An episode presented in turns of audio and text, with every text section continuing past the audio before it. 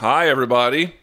It is, uh, let's see, what day is it today? It is Thursday, the 14th of January, um, 2021.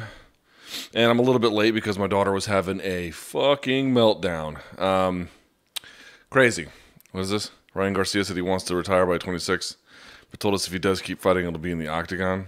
Okay, all right. I mean, Slow your roll, Ryan. All right. Uh, hi, everybody. My name is Luke Thomas. This is episode 60 of the Luke Thomas live chat here on the Morning Kombat YouTube channel. I am one half of the hosting of Morning Kombat, and the other half is Brian Campbell, who'll be here back tomorrow. Today on the podcast, we will get to, let's see, what are we going to get to? We're going to get to um, UFC on ABC 1 preview. We'll get to, uh, let's see, I don't know, five questions. I saw some questions in there about Colby Covington. Maybe we'll get to that. Uh, a bunch of stuff. Whatever it is, for the most part, I will do my best to answer it. Thumbs up here if you can on the uh, on the vid and all that. And uh, without further ado, let's get this party started, shall we?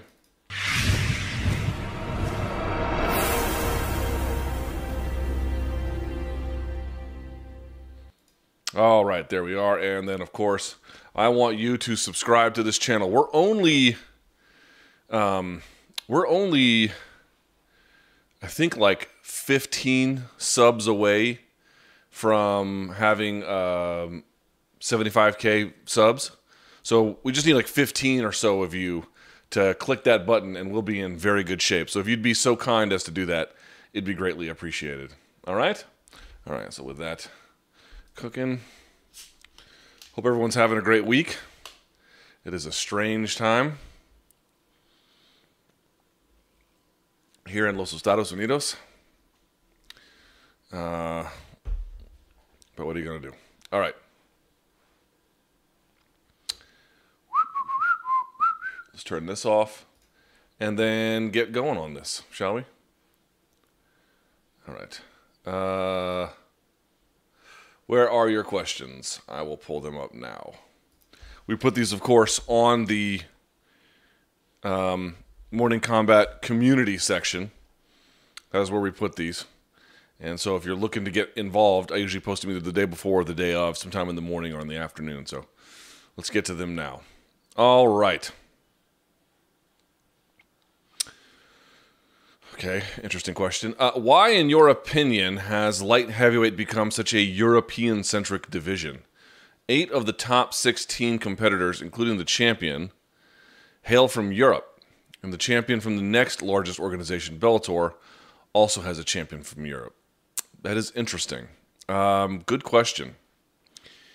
I'm not sure I know the answer to that. I mean, the one that would pop up to my mind could just be it's a moment in time where you're just this is sort of a natural turn of events. That's one answer. The other answer could be, um, you know, this is, you know, guys that size in Europe would be probably playing rugby, something like that, or um, you know, there's not a whole lot of opportunity for it. If you're like six two, six three, six four.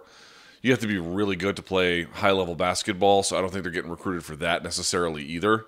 So my best guess on all of this is probably it's a function of um, these are a selection of athletes from a place where you're going to have a little bit of overfill from this particular category because if you're this size in other sports, you can play a lot of different American sports, right? So you can play baseball, you could play basketball, it'll be a little bit harder, but you could do it. Um, obviously, you could play American football, you could play um, if you could drill down your size a little bit, you could play soccer. Uh, of course, you can play soccer, obviously, in, in, Europe too. That's less of a thing. But I mean, it's probably a little bit easier to make teams over here than it is over there. So I'm guessing it's just what is available from the population. Um, because if it's, you know, if there was like this massive wave of, of European talent, and on, obviously on some level there has been a steady growth of it. But I mean, if there were like a massive invasion across all divisions, where like you're asking the same question, where eight of the top 16 in every division was like this, you would probably just say, you know, best practices across the continent just call it up. But because it's sort of centralized around one division, which is the kind of division where you're a little bit too big for soccer, for probably the European side of things, um, you could play rugby, but that would be fairly um, super elite, I would imagine. and so you're getting some of the people who just don't necessarily fit directly into that into that category. I'm guessing, but it's a great it's a great thing to sort of study and wonder because off the top of my head, I don't I don't know that I know the answer to that. In fact, I'm I'm certain that I don't.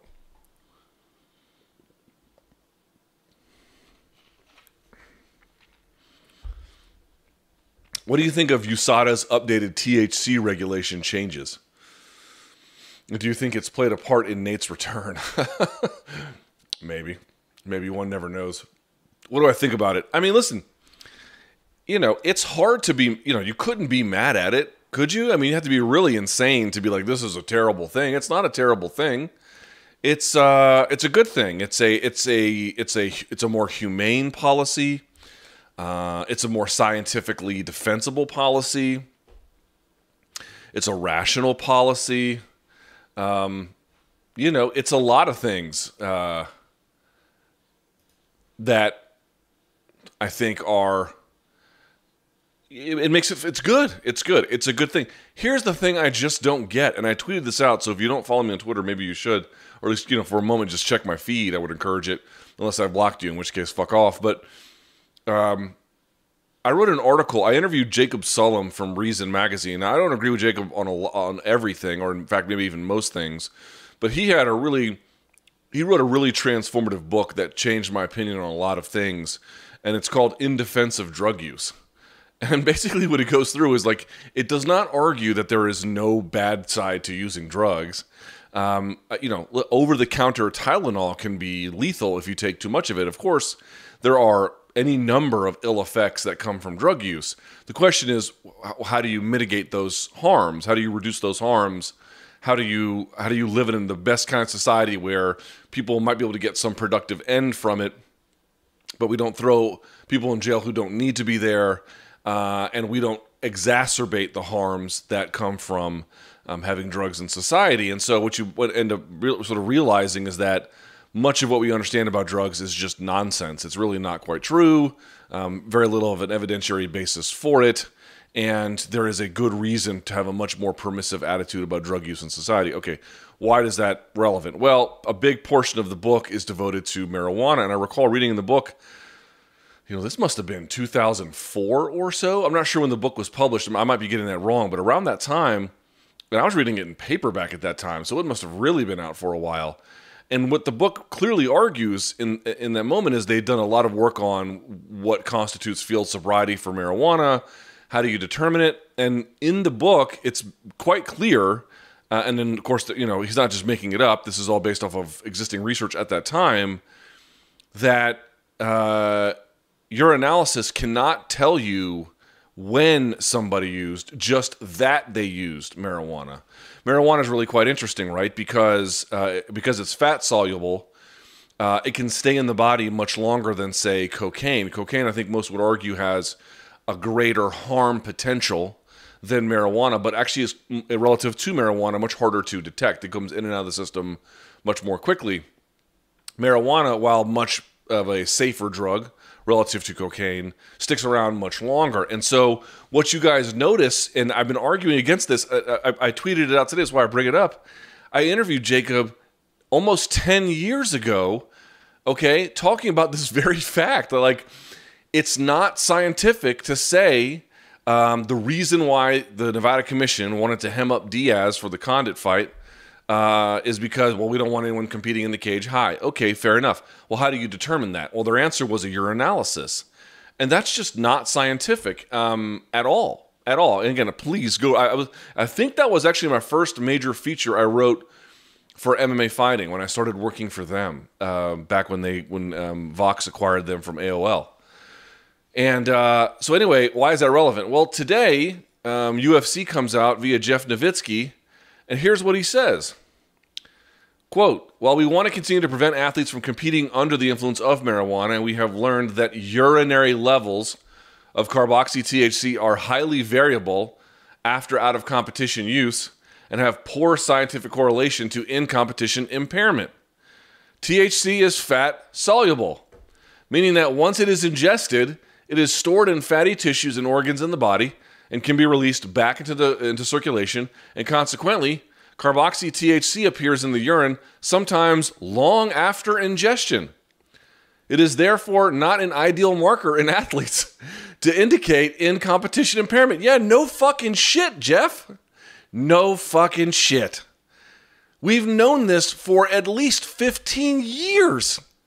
This is not new. This this the, USADA did not discover this in the last how long they been with UFC? About six years or so, give or take, five, six or seven. They did not discover that in that time frame. It was understood well before this. Well before this. And so you have to ask yourself, what the fuck took you so long? You know, this is a bureaucratic institution, USADA, which obviously has competing, it has um, some limits about what it's able to do in terms of um, the choices that it makes about what to ban, what not to ban, by virtue of the United States being a a uh, a WADA code um, uh, signatory. So there there are obviously uh, um, some issues there. I, I, I, get, but if this is a private client, um, you know, I would have hoped that there could be moved on, which it is. I, I would hope that this could be moved on issues uh, much more quickly. And more to the point, it's like, okay, is this a good thing that they did? It certainly is not bad. But what are we going to do about all the people who lost money or time or whatever from the point at which this was known? And I wrote that article in 2011 and it was known well before that. So let's be very conservative and say 2010. What are we going to do about all the folks who got hemmed up in the last 11 years? Now, much of that, a huge portion of that, has nothing to do with USADA because they didn't get brought into the UFC until around 2014 or so. The commission, by the way, then and still today, if they catch you with it, they're gonna they're gonna bust you. USADA can't do anything about that, so it's not their fault in that way. But like for example, I saw Violent Bob Ross was talking about this on Instagram. Uh, the THC was detected in a test by USADA. USADA gave the information to the relevant state athletic commission, and then from there, the athletic commission sent down the punishment. Is UFC, or excuse me, I should say, is USADA going to stop testing for it? Stop sending them info? What? How does that part of it work? It remains somewhat unclear. But it's like, it's like, dude, eh, you know, and you should go back and read what people said about marijuana and like what a hazard it was to health and safety or that it was this major performance enhancer. And again, you don't want people competing under it. Whatever the truth of it is, that some people can get their senses dulled and that may help some people you know uh, deal with pain thresholds or it slows some down whatever good bad or indifferent probably you you, you know you want people competing sober fine. Um, but like this is this is this was well established in research over a decade ago. Over a decade ago they knew this. They knew they knew they knew this. And you're getting around to it now and it's like yeah we're at the cutting edge. Dude let me explain something to you. Progress on drugs um, happens at a glacial pace and they will say the most insane uh, when i say they i mean the sort of authorities charged with any kind of level of enforcement about it whether it's a private organization like this or law enforcement or whatever. Um, they will say the most insane things about it until they just no longer can. They will keep up the charade as long as they can because it's a method of control that they can use to exert their influence and their power and sort of have their say. So great. They don't they're not going to do that anymore it feels like. Um, but, you know, you could have done this from day fucking 1. You could I mean, you know, I don't or maybe they waited till I'm not sure if WADA changed the code and then this was the license that enabled them to do it. Maybe maybe that is it. I have to double check. So in all fairness to USADA, I have to double check. Um, but either way, let's just say worldwide anti-doping authorities are desperately behind the times. They're behind the times on the things that got Lyoto Machida hemmed up. And I got news for everybody else. I've been trying to tell everyone this, and I've recommended reading. About 1% of 1% of 1% have done it and those that have all come back to me and say, "Holy shit, I didn't consider these things in the way that you know had been presented previously."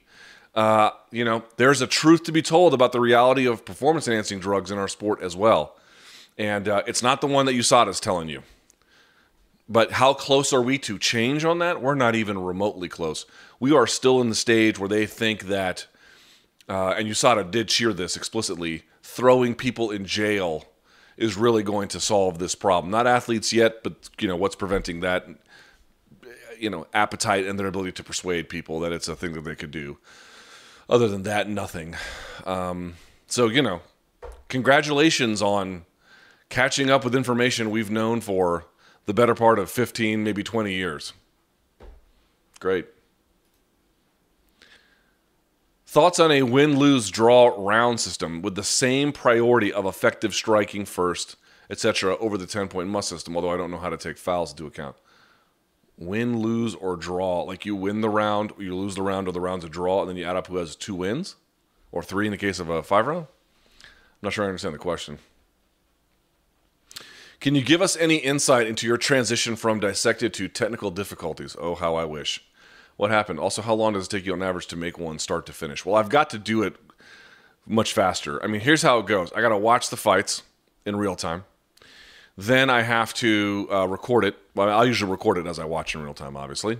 Then I have to go through and I have the uh, I'll have I have a Mac here, and I'll watch it on the Mac, and then I have a series of note taking apps on my PC, and I will watch it in slow motion, and I go through with timestamps anytime any kind of event happens. What what's an event? A strike lands, uh, a major strike is thrown some kind of noticeable feint, and I will timestamp it for everything through all five rounds or every three rounds or as long as the bout lasts, which is why I sort of prefer shorter bouts because, you know, a five round fight, getting all of that inventory takes a considerable amount of time.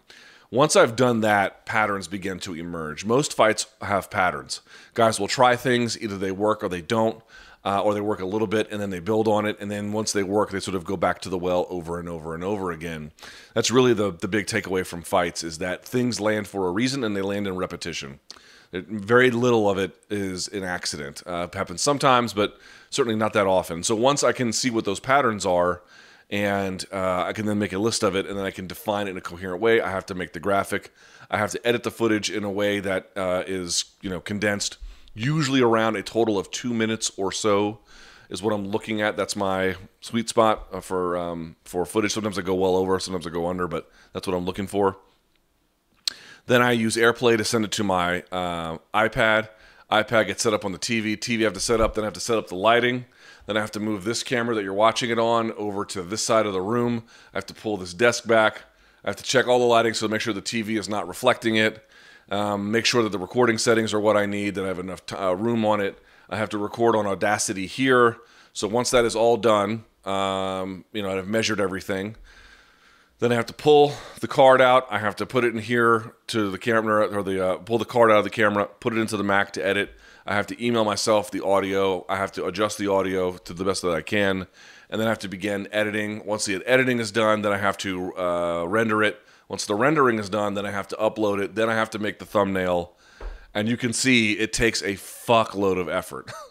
it takes an absolute metric ton of effort, which is why I'm hoping at some point I can get this the coronavirus vaccine and we can start doing those Monday shows again because that way I can still you know do the things that I need to do although I, you know what that would be for dissected which I can't really do much anymore um, you know, still kind of on me. Yeah, I need some kind of a solution. What I would need is I need a bigger space where I could just leave the setup for um, technical difficulties in place and then just turn lights on, turn cameras on, and go because everything else is so fucking labor intensive.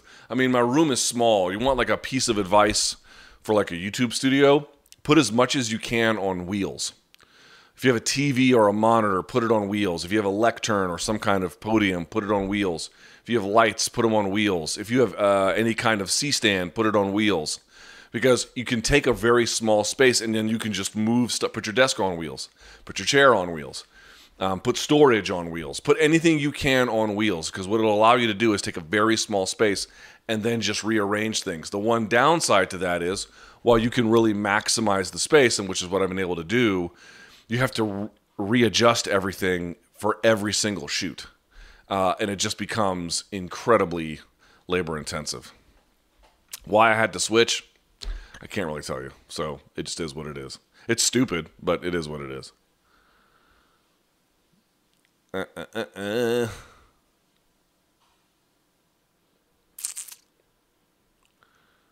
In hindsight, did the Strikeforce Heavyweight Grand Prix have the best fighters in any tournament ever. I don't think so. I think um, some of the rings tournaments were pretty stacked. It had arguably three heavyweight goats in it: DC, Werdum, and Fedor. Well, I mean, if you're the greatest of all time, there's only one of you. But I know what you mean. You have three of the top, let's say five or seven heavyweights ever, and that's not even mentioning UFC champs Barnett and Arlovsky, nor is it mentioning um, uh, Overeem. Um, certainly was pretty good. At the time, DC was not recognized as such, nor was Werdum, and Fedor was kind of off peak.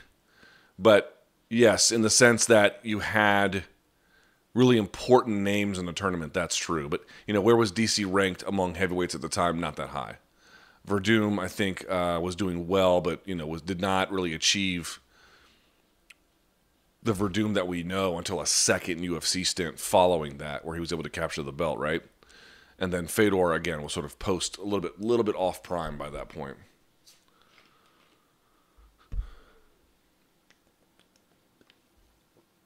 Amy says a nice comment. Thank you, Amy.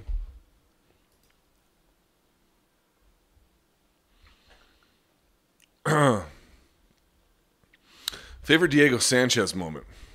Yeah, this is an easy one for me. I don't know if the video is still out there somewhere. I hope that it is because you got to see it. Um, and it's somewhat marred by the reality of the fight. But Diego Sanchez fought Martin Kampmann, and it's really unfortunate because uh, Martin Kampmann deserved to win that fight, and I don't think that's a very crazy thing to say. Um, you could probably go back and watch it on uh, Fight Pass, and I, I, I doubt you would come to a separate conclusion. But what is not debatable is that Diego, you know, maintained fiery intensity throughout the entirety of that bout. He had sustained terrible facial injuries to the point where it looked like parts of and I'm not exaggerating. Like go watch the fight. There were parts where it looked like his face was falling off. Um, he, if you're asking like how did he end up winning if he should not have, it was that intensity. He would drive forward and he would throw a bunch of strikes, and it, I think the judges thought they were landing when, if you look kind of closely, they were not. So there was this level of just activity. It wasn't really coordinated in a way that was supposed to be considered effective by modern standards, but neither here nor there. Well, why am I bringing this up? Well, you know, whether you thought he won or he lost, you know, to maintain that kind of intensity amidst that amount of damage is just ridiculous. That he walked out. It's the only time he's ever done it, but he walked out to that fight um, with La Bamba, you know, which is sort of a really interesting song in the way which, um, you know, if you consider sort of its history to the uh, sort of the the Southwest Latino um, population, you know, um, and we're talking like the Ritchie Valens cover here and, you know, so like, honestly, I got the chills when he walked out to it, to be quite honest with you. Like, it just fit. It totally fit the moment. He has this really brutal, brutal fight where he gets fucked up, but you would have thought that he, by his attitude, went and dominated. So, what is my favorite moment? Is it that? No.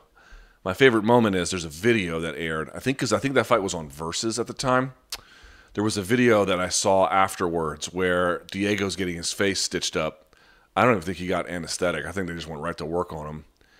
And uh, Lorenzo Fertitta and Dana White went backstage to check on him to see how he was doing.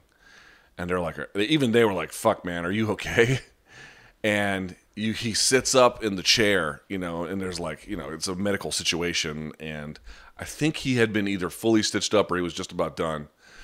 And he, you know, and there's blood, and his face, his lip is all fucked up. I mean, he was fucked up in that fight and he pounds his chest like this and just goes corazon, corazon, corazon, which means heart um, for folks who don't know, corazon.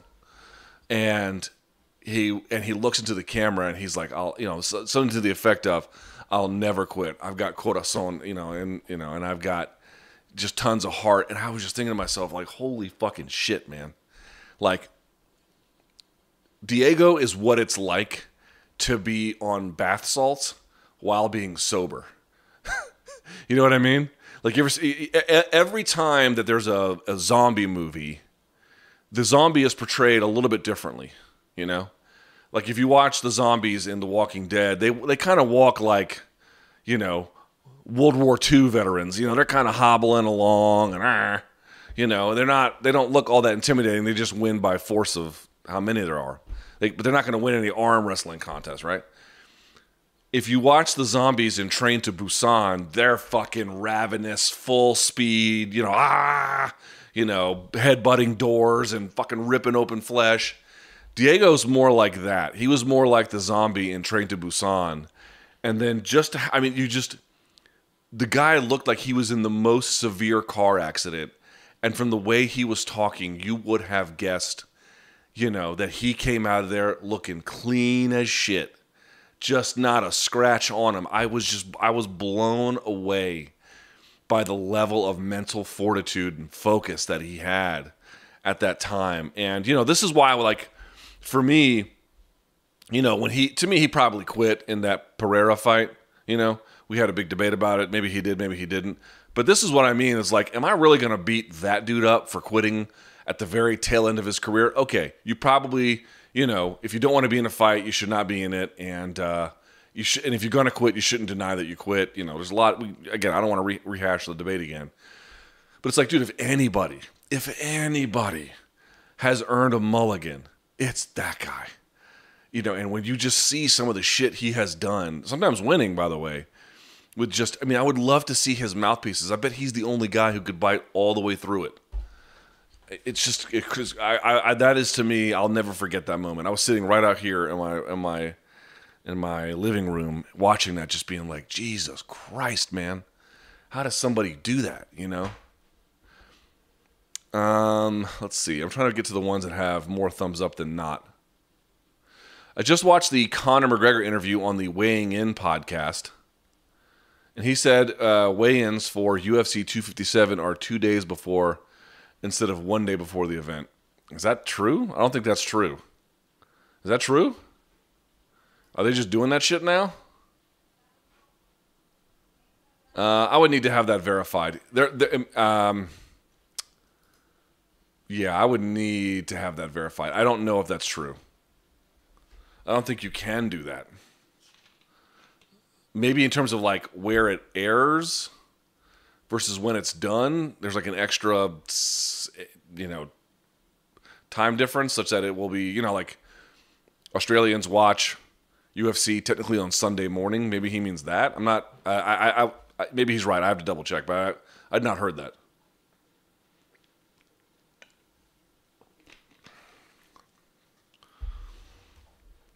Where would you point someone to hear your most comprehensive written or on mic explanation of reviews on PED use? Sadly, I've got them all over the place. I don't think I've ever made one sort of magnum opus on it. But I've always told people if you want to get some good reading in on this, the best place to do it is Paul Dimeo and Werner Muller, The Anti Doping Crisis in Sport. It's available for cheap on uh, Amazon. Go read it. I don't ape everything that they say in there. In fact, I have some real spots of disagreement, but in general, that will give you a pretty clear indication of why. Um, you know, hammering these guys and ladies and engaging in all these privacy invasions is a complete waste of time and not justified and not really going to solve the problem long term anyway.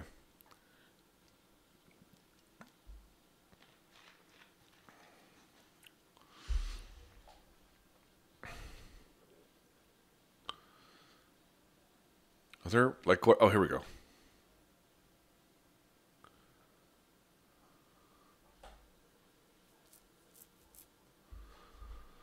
Um, we've seen how General Sports World and ESPN reacted to the Capitol building being tarnished last week, even though they turned a blind eye over Chinese concentration camps and last year's summer riots. But how do you think the UFC fighters who are pro Trump, such as Masvidal, Colby, and others, will respond should a question be brought up about it? And depending on how they react, could it affect how they are perceived to the rest of the sports world? Um, maybe. I, I don't think so, unless they had a really wacky take. You know, unless they were like, "Yeah, I thought it was great." Um, you know, that might attract some attention because you guys saw there was that gold medalist swimmer who went into the Capitol then got arrested because he's a fucking idiot. But more to the point, you're right. I mean, you know, Disney uh, totally, total hypocrites morally. So you know, Uh, I, I, by the way, I actually thought that they handled it pretty well for um, Saturday's game between Washington football team and uh, who the fuck they play? Uh, Tom Brady and the Buccaneers. Mike Tirico kind of made an allusion to it about how bad it was, and then just moved on. Like they didn't just sit there and have a long conversation and give their takes and what they thought. Which for a live broadcast, I thought was probably the better call. I mean, there is an actual game going on. You know, I realize that, that I, that's what I do on this one, but I'm not in the middle of a game, right? I'm not in the middle of a fight. If you're in the middle of an actual sporting event, probably best to focus your attention on that. You don't want to say nothing, especially when it involves a team from that city, but I thought they handled it pretty well. So there's that. I mean, here's probably what's going to happen. I mean, I, I don't know. I certainly am in no position to speak for Masvidal or Colby, but I think if you just look at a lot of the response from the right, uh, a fair amount of it has been some variety of they still support the president or the president's causes, but that there's no place for violence, right? Um, although there was, was it a Gallup YouGov poll that like 45% of Republicans thought the Capitol mobbing was justified? It's like, oh, we have deep problems in this country. But I think in general, you'll get something like that. Like, you know, President Trump was done wrong. I support him. But obviously, like the president even said, because the president did come out this week with a statement, probably, you know, somewhat at gunpoint, but he did do it, demanding that there be no violence um, on the inauguration. And so it'll, they'll probably thread the needle that way. You know, we still support these causes for whatever that is worth, but we certainly don't condone, you know, cops being killed or, um, you know, that sort of a thing. So unless they really veer from that, I think they'll be fine, honestly, you know. Um, and they didn't go you know, Pat Miletich got into trouble because he went, um, but they didn't go. So I, I, you know, I think they'll be fine. Is there a particular reason that the team of commentators that will be calling the upcoming fights are never listed along with the rest of the information about the bout, fighters, etc.? We never know the complete commentary team do they show up on our screen. Sort of not true. The UFC uh, often will, or ESPN, one of the two. I have to go and check who it comes from. I don't have my iPad in front of me. Uh, but um, they will email that information out ahead of time, typically. They'll tell you who's going to be on there. So you, the average person, may not know. And I don't think media goes through those emails and like, oh, so and so's going to call the fight. I don't think they really care. But typically, they'll announce it there.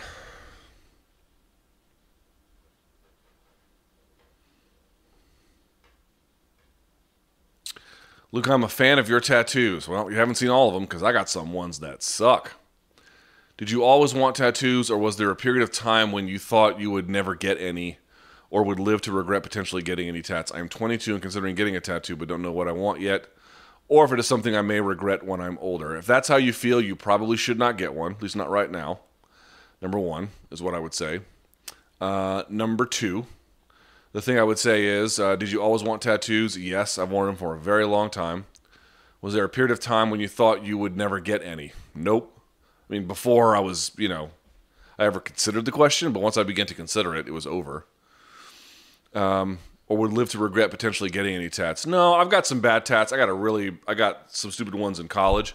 Luckily, they're uh, small enough where uh, a real big cover up will totally conceal it. So I'm going to get some cover ups. Um, I've got some good ones too. You know, I think this is a really good one. Um, I've got I've got meat tags here on my ribs. So if you guys don't know what meat tags is, back in the day uh, before dog tags, a lot of infantrymen would um, you know get their information if they died tattooed on their body so they could be identified.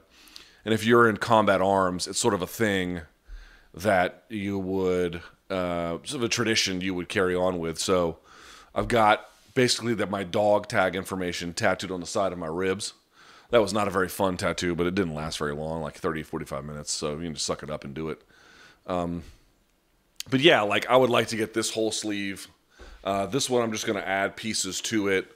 Um, I want to get, I have a tattoo on my chest here. I want to get it covered up all the way to, not my neck exactly, but let's say collarbone area.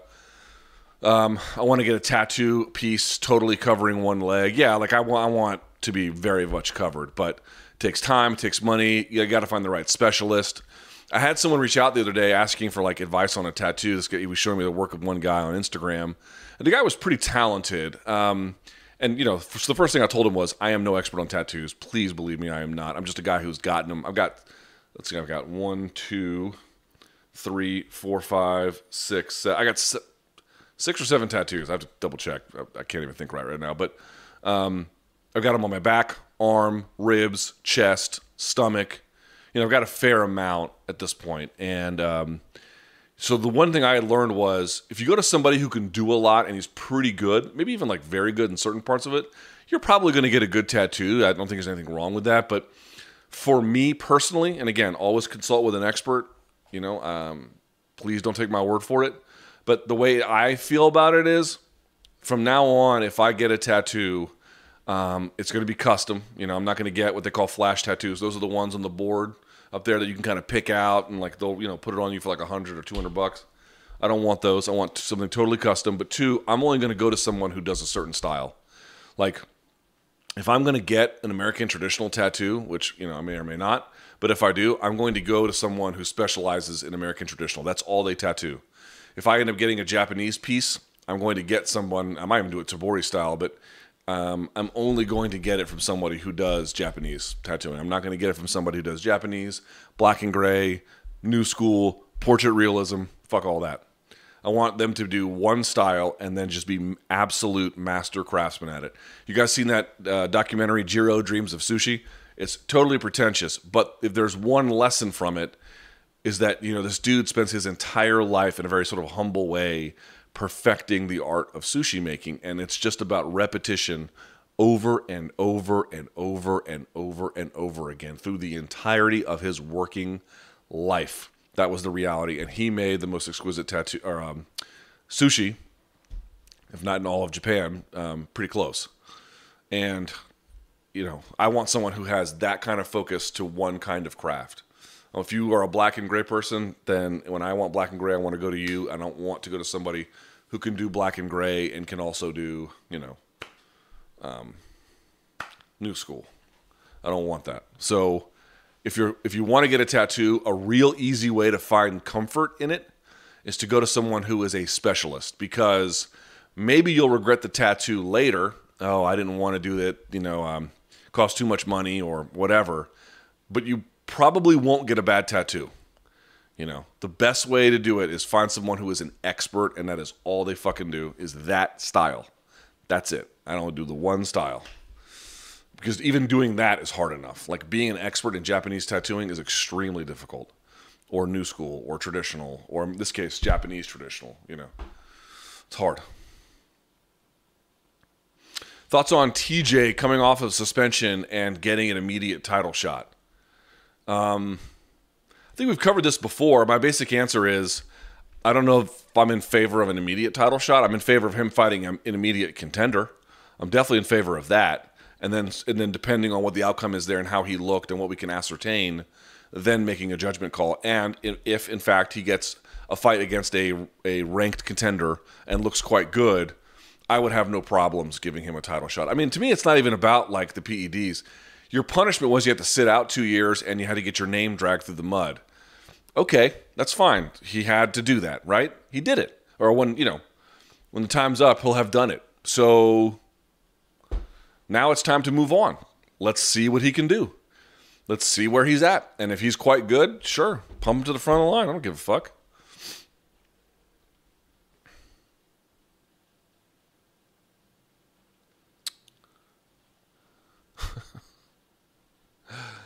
Uh, as everyone knows, you are a Latina lover. This is true, guilty as charged. Did or do you dance to Spanish music? I think you mean Latin music or Hispanic music, because Spanish music is from Spain.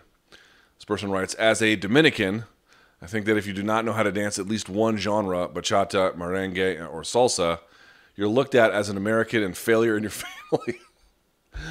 uh, and Latinos love dancing. Yeah, Latinos do too, bro. Um, they all do. Is this something you picked up? A little bit of salsa. I've taken some salsa classes. You're right.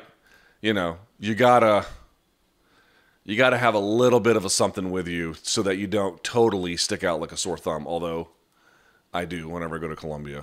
Um, I don't quite look like everyone else there, as you can well imagine. Do you think guys like Thor and Brian Shaw will make their lives longer or shorter based on how they live, i.e., training, diet, and steroid regimen? It's the first time in history we've had people this big and this strong walk the earth. And it seems like their bodies ask a lot from their heart muscle. Um, Kazmaier is alive, but he wasn't at their level. Yeah. I mean, have you guys ever seen what strong men have to eat every single day? I mean, these dudes are, forget about the steroid regimen, which is his own thing, um, which is a huge, obviously, component of, of elite strongman you know, and also like these guys are naturally huge, like six four. Not uncommon to see someone in the 400 pounder. Like the guy who's currently the world's strongest man, Alexei Novikov, is only like 250, two, maybe like 280, something like that. And he's like six one or so. He, he is tiny by those standards. He's just a fucking miracle, a total dynamo. I mean, he's amazing to watch. But, you know, Brian Shaw is like 6'9, 420, something like that. He's fucking enormous and uh, Thor is is right around that same size as well. These guys have to eat in ways that like, I think Eddie Hall has a documentary on Netflix where you can watch, but you can even just type it in. Just type in Brian Shaw full day of eating. Just look that up, and it will shock you what these guys eat. I mean, pounds of spaghetti, pounds of ground beef, dozens of eggs. Um, you know, mounds of chicken, and you know, it, it, you're like, well, they can eat whatever they want. Well, they certainly have a degree of latitude. Like they'll, they, you know, they're not like eating like bodybuilders would eat, but still, they have to eat. They, they also have to eat nutritious things too. They have to fuel their body, and they really have to make a certain amount of calories. You know, somewhere between ten and fifteen thousand calories a day. A day, dude, that's got to be hard on your system. You know, that's got to be to say nothing of the training where you're you're lifting quite literally right at or um, at or below, I should say, maximum loads. You know, one rep max. You're doing more than that, but like you know, if you see what these guys are lifting, it's like they'll do like the deadlift, and it's like they'll put you know whatever it is on the bar. I, I don't know what the last one was. You know, you'll see them do reps of six or seven, bro. If you're, I mean, you know, if you guys know what RPE is, RPE is one of this sort of way to gauge um, the intensity of of of an, a particular uh, exercise or set you know, if everything you're doing is RPE 7 or, you know, well, I should say RPE, yeah, RPE 7 uh, or RPE 8 or 9 or even 10 in certain cases, you know, dude, that is like incredibly straining all the time. They've got bicep tears and fucking bulging discs and repaired knees and shattered. I mean, it's a completely brutal sport. So you have to be genetically gifted. You have to be enormous and you have to just force feed your body and do steroids to a point where you can just you're about to pop you know? And then you have to really have a programmatic scientific way of training um, to get where you want to go. And you're like oh how scientific could it be? You should guys go see brian shaw's training. One thing that brian shaw said about his training when he programs it that really caught my attention was he never misses a rep. And what he means by that is not that he's like fucking Billy Badass where he can walk around and just, you know, whatever it is, I can always lift it. No, he always has to program it such that the rep can be fully executed. I mean, there might be some form breakdown, but what he doesn't want is to program in a way that's ahead of his actual ability. He wants to program in a way that pushes his ability, but he still has to make all the all the reps for all the exercises that he does. Folks, I got to tell you that requires a significant degree of expertise in programming. Significant and significant muscle body uh, m- muscle mind connection and I mean that is that is extraordinary. I've never heard that before where you you just don't miss a rep. I mean, I took missing a rep for granted. That's crazy. So he's pretty special. But, you know, do I think that's extending their life? Fuck no. No. No. They exercise a lot, but they exercise in a very particular way that is maximal strain all the time. That's that can't be good for you. Uh, was Luke Thomas ever a video game guy? Sort of. I kind of grew out of it around age 16 or so, which is to say, you know, whenever I say that, I always get defensive because I don't want people to think that like because I did, I'm saying that's what people naturally do. But um, I, I always talk about it. Mortal Kombat and the variety of Mortal Kombat they're in has just been, you know, not only like my favorite game, my favorite game by a a wide margin. In fact, I have a hard time playing any other fighting games like Tekken or Street Fighter or you know you know you name it. I've just never I've never really gotten um, never really enjoyed it. From there, you know, I don't know much about video games. Whatever my friends have, I've tried Madden. Um, I've tried. What have I tried? I've not tried the new Spider Man. I've been dying to try that one, nor any of the more modern Star Wars stuff. Um, you know, I've played some NBA 2K or you know whatever. Whatever. My friend had a PS4, so whatever the, the latest iteration was on NBA games, they're fine, but they're not. They're not my favorite.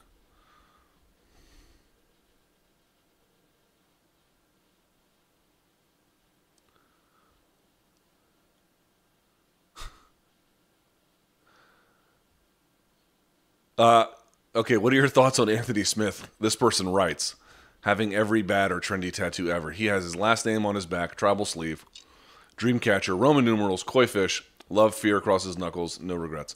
Let me explain something to you. Anybody who's got good tattoos also has bad tattoos.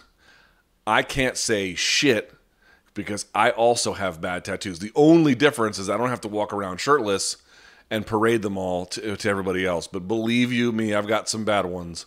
So it would be it would be very much uh, beyond hypocritical for me to say something. The only thing I will say in defense of Anthony, uh, aside from that, I say, which is like you know, I've got, you know, I do I have do I have all of those things? You know, the bingo card of it? No, not necessarily, but I can't say shit. I've got some terrible ones. And the other part I would say is, dude, like, I'm not getting tattoos for you. I mean, yes, the public can see them if I want them to. I could always wear long sleeves and you would never know the difference, you know? I get them because I want to adorn my body that way. You know, if that's the way that Smith wants to adorn his body, uh, it, it doesn't really bother me. The only one that really bothered me was the um, the Alan Belcher Johnny Cash tattoo. I mean, the thing is, Smith's tattoos, like when I say is it a bad tattoo, is a good tattoo, what I mean is was the tattoo expertly done? I'd have to go and look at all of them, but the Dreamcatcher one he has is pretty well done. Like you may not want it, you may not think it's very original, but it's not a poorly executed tattoo. It's a it's a it's a well executed tattoo for what it is, whether you like it or not. That Johnny Cash one, I don't understand. I don't understand what the fuck anyone was thinking with that. And like even with the um the Darren Elkins one, like the damage. Okay, it's a little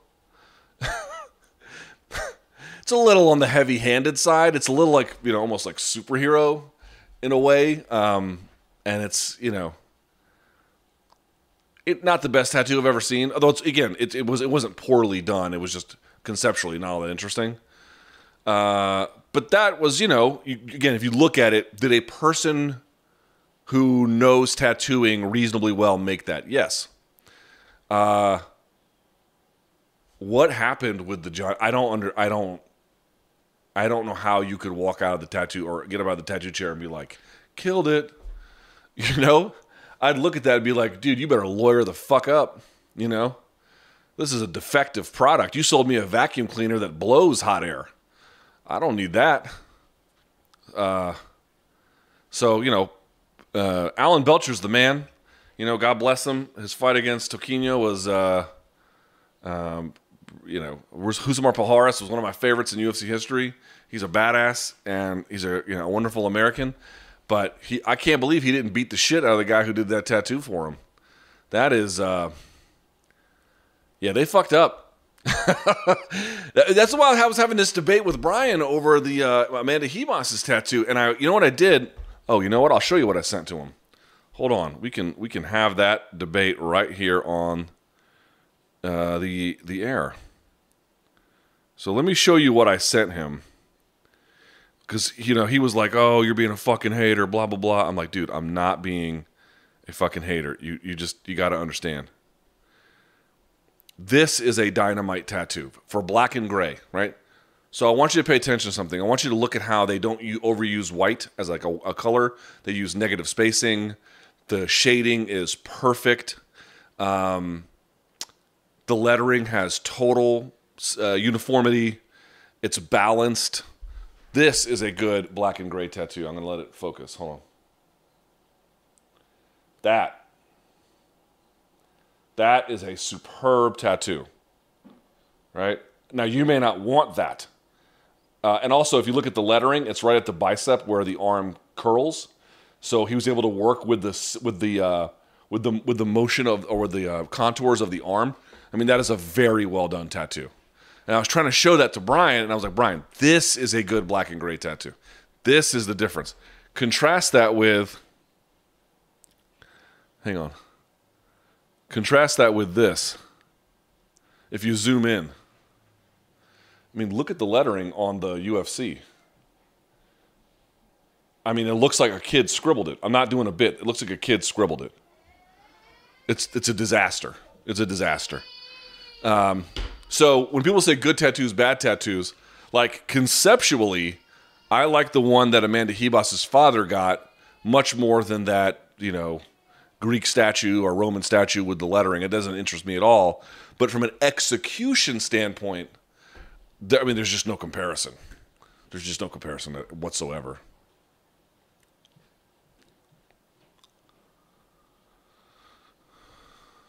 Um,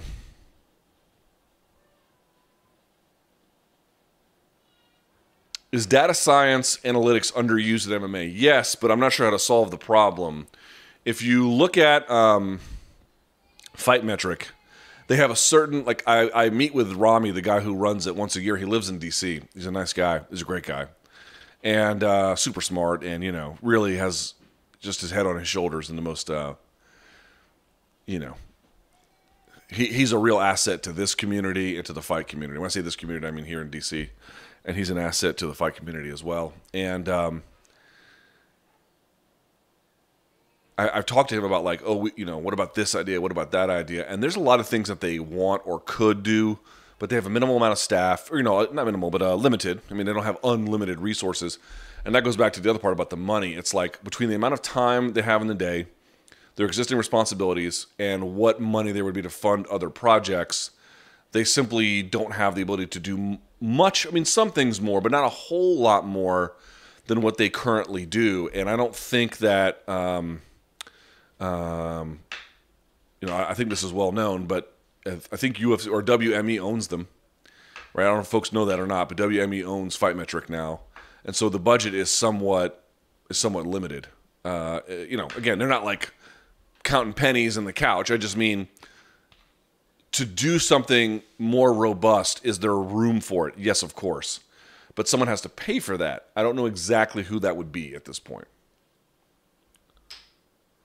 Have you and BC ever discussed going to Fight Island and covering the fights? Uh, yeah, neither of us have even a shred of interest. I certainly don't. Maybe BC has a little bit, but I don't think CBS is going to send us. Why? Why? You know, we can go live on Fight Island and do a bunch of shit that we can just do here. I mean, it doesn't.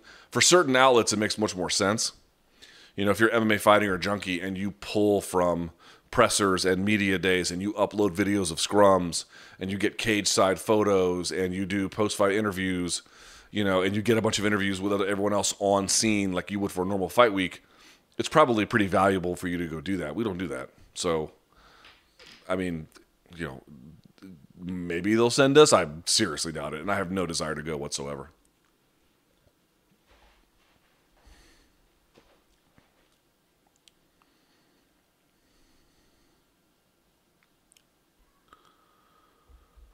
Um,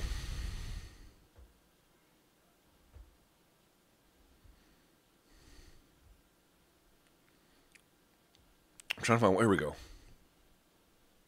Funniest question anyone has ever asked you on any live chat. Mine include Can a bear beat a gorilla in a fight? Do you got a big one, Luke? And if enema rehydration in MMA is considered cheating? Yeah, I don't have anything above that. The only thing that was funny was the bear gorilla debate I actually had a real, it was like a zoologist who wrote me and apparently made the claim that the bear. This broke my heart, by the way, but apparently uh, said that the bear would absolutely fuck up the gorilla. Like it would not even be close. And I think it was like not any old bear, it was a grizzly bear or something versus male silverback gorilla. Apparently the bear would just demolish the gorilla, which is, you know, as a primate, I have a I have a bias towards other primates, I suppose. So that one wasn't my favorite, but um, interesting just the same. How many times do you realistically see McGregor fighting in UFC this year? Should he beat Dustin? Okay, let's assume he beats Dustin. How many times? Two more times, I think. Because that would mean he would get one more for the title, and then maybe they'd put him in some kind of vanity fight after that. Given he wants to have a boxing match also. I don't think he does the boxing thing till 2022.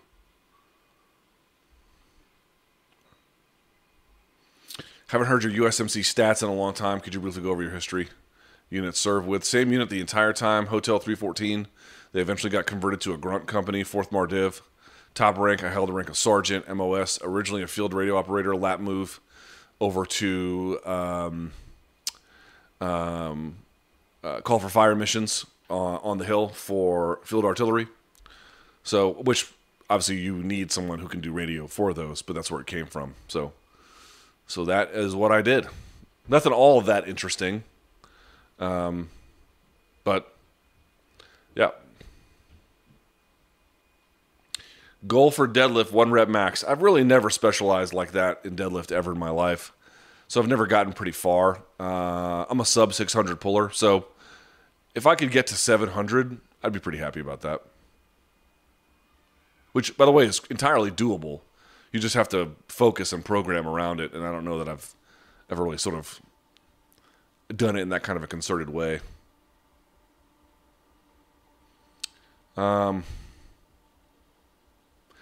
talk about Arnold's Capitol video. Ah, you mean Schwarzenegger. Also, what is best in life? Uh, what is best in life? To crush your enemies, see them driven before you, and hear the lamentations of the women right? From Conan the Barbarian. Uh, okay, talk about Arnold's Capitol video. Yeah, I mean, I don't have much to say about it. I thought it was great. If you guys didn't see it, he had like a sort of a seven or eight minute video about the mob at the Capitol building, and it's always good to hear from immigrants because uh, you get this real American idealism and an appreciation for it that you know these people chose to be Americans, right? So there's a certain amount of appreciation you can. It's hard to burn out of them. And obviously, he still has quite a bit of it. Uh, at the same time, they've lived an experience that is quite different from the ones of our own, and they can bring those experiences to bear about how different ways we could live for better or for worse. And I thought that he brought all of that into a real crystallizing moment, and it was a really, really important thing to hear. I mean, he grew up in post World War II Austria, where guys who had joined the Nazi army had to come back home and sort of face reality afterwards. And he described how, how, how broken they were. Not merely their bodies full of shrapnel, but their minds from committing to such a heinous task, even if they had a relatively mundane job inside of that operation. And what drunks and bad fathers they were. Uh, it's a it's a it's a it's a moving speech. Um, favorite restaurant in DC, DMV local. Favorite restaurant to see? I don't know if I have a favorite. Um, favorite. What is my favorite? God, there's a bunch of good ones. Um, well, at least there was before the pandemic fucked a whole lot of things over. Um, man, put me on the spot. I would say uh, Obelisk is really good. Obelisk is really good. Um, what's another one that's like I really enjoy that people from around the country could not give a fuck less about? I'll give you one more and I'll move on. Um, God, I mean, there's so many. For guys who people who may not know, you know, there's sixty thousand again pre-pandemic. I don't know what the situation is today, but pre-pandemic there were sixty thousand bars and restaurants in New York City. It's very very hard to succeed there. So in the last 10 years, tons of them have just moved to DC and opened up shop. And so there's like these places that open up all the time here, and the food is, I mean, the last 10, 15 years, the food here has taken off. Oh, here's one I'll give you. I don't know if it's my favorite, but I really like eating there. St. Anselm. Anselm? Let me make sure I get the name right as I botch it and tell you it's one of my favorites, but truly it is. Uh, yes. Um, here in the city, St. Anselm. It is. Uh, it's by Union Market for anyone in the local area. Oh my fucking god! Their cocktails are out of this world. And then they make they bring you these buttered biscuits that you can just open and you can almost see the butter dripping from them with pimento cheese, which is sort of like this mix of like, you know, it's it's like a it's like a sort of like a gastropub. Some stuff they do is a little bit more elevated than that. They make an incredible steak if you're into that kind of a thing, but everything they make is just next level. If Max loses to Kattar, is it a given at that point that he goes to 155? I would imagine. How does he do at 155, assuming he takes the time uh, to put on the appropriate amount of muscle as opposed to just cutting less weight, like it would seem he did in the Dustin rematch? Yeah, I think if he loses to, I mean, well, I mean, here's the thing. At some point, he's going to want to stop cutting weight because getting down to 145 is hard for him. He's 29 years old, so we have to consider that number one, a move to 55 may be inevitable. A loss to Kattar may hasten it, but it might be inevitable. Um, how does he do? Well, I think he's got a great chin for that weight class, but I do think he kind of has to muscle up a little bit. He is a volume puncher um, in many ways, and uh, really works behind the jab and kind of has to be in the pocket a little bit to do a lot of his best work, which means he's probably going to take some damage along the way. What are his numbers? His overall like strikes absorbed per minute. Let's see. I will tell you. Yeah, it's high. Like his strikes landed per minute is 6.47. That is very high.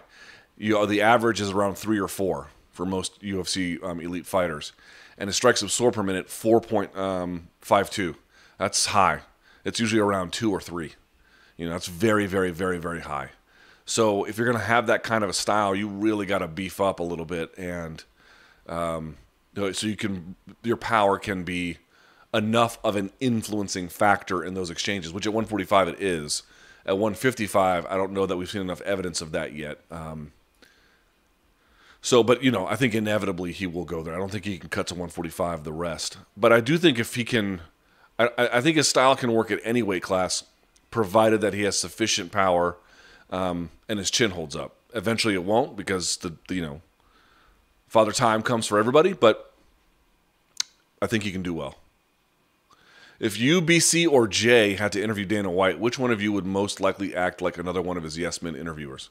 Oh, Jay would, you know, Jay would shine his shoes.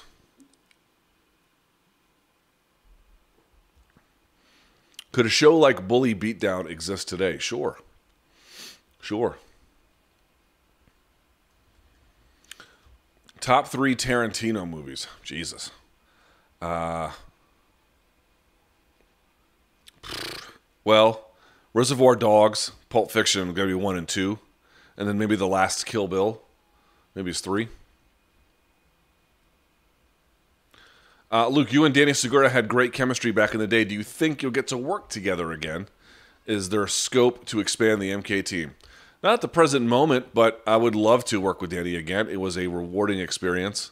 He could tell you some of the same stories that I could about how um, challenging it was to do that show. And, uh, you know, he has certainly come an incredibly long way as his own kind of man in the space. So if their opportunity is right, I would love to work with Danny again. He's great.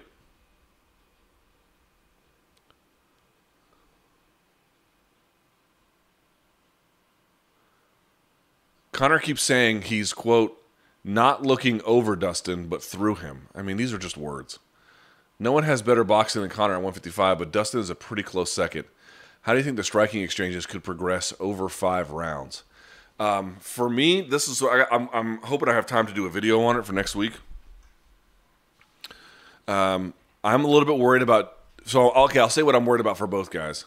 So for Dustin, I think I've made this pretty clear before. I'm a little bit worried about that first, maybe second round getting out of that I think is going to be really important for him. He got stopped by Conor in the first round the first time, and he got stopped by Khabib, I think, in the second round. Um, was it the second or third round he got stopped? Let me verify that before I give you fake news here.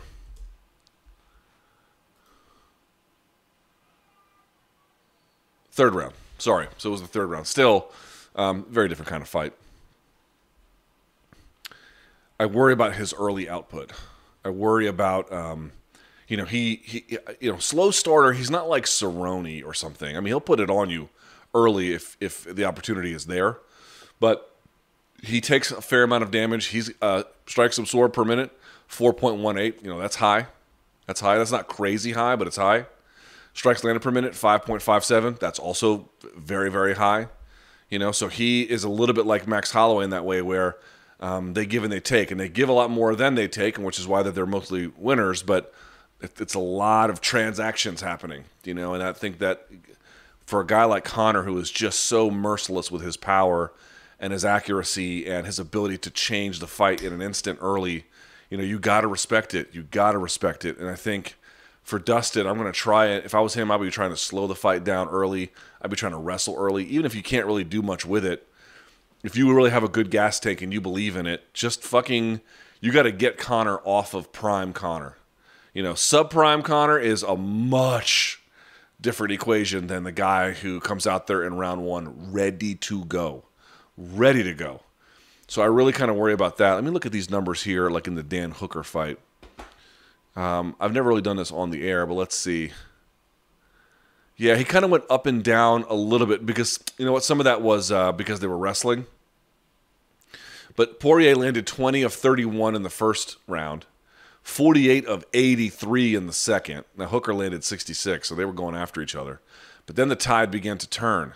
28 of 40 for uh, Poirier to 20s of 39 for Hooker, 20 of 28 for Dustin Poirier, just for 11 and 14 for Hooker, and then 37 of 49 to the 25 of 35 for Hooker. Let me go to that Max Holloway fight because that would also tell you a lot.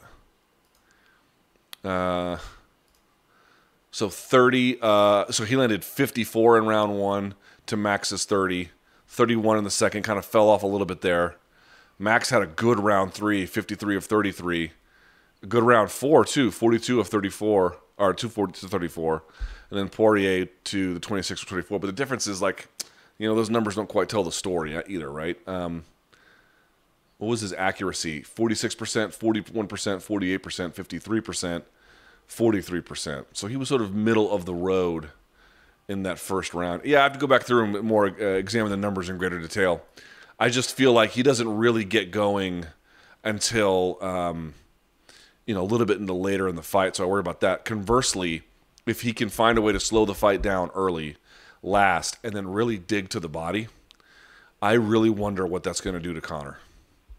Because Poirier can thump, my man from Louisiana has excellent power. He has excellent body shots. He likes to go to the body. If he can do that um, in close range, either with knees, at distance, you know, with hooks or straights or jabs and whatever, and then stay safe and then slowly invest over that, use that to slow the fight down, and then the later rounds really kind of pick up the pace on him, Conor might be in trouble. You know, he might really be in trouble. I have a hard time seeing Conor get finished early. Uh, if anyone gets finished early, it feels like that would happen to Poirier. But those are sort of the two X factors: is you know what happens to Poirier early, and if it goes late, what happens to Conor late? Um, Semi similar to what would be with Ferguson, but not quite. Uh, I'll do one more, and then we'll get out of here. Let's see.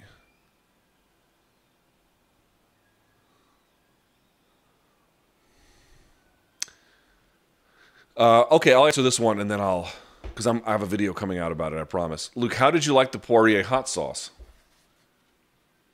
Comes in this container. I never saw a review come through. It's coming. I'm going to put it out on Fight Week. I ordered some a couple weeks back, and personally, it is almost inedible. You are out of your mind. Not sure if it's my small factory town taste buds or if you had a similar experience. If you enjoyed it, let me know suggestions for meals to include it with. This questions from Brandon. Brandon, you need to seek psychological counseling, buddy. I appreciate you being a part of this, but I got to tell you, you're out of your mind. It is absolutely superb.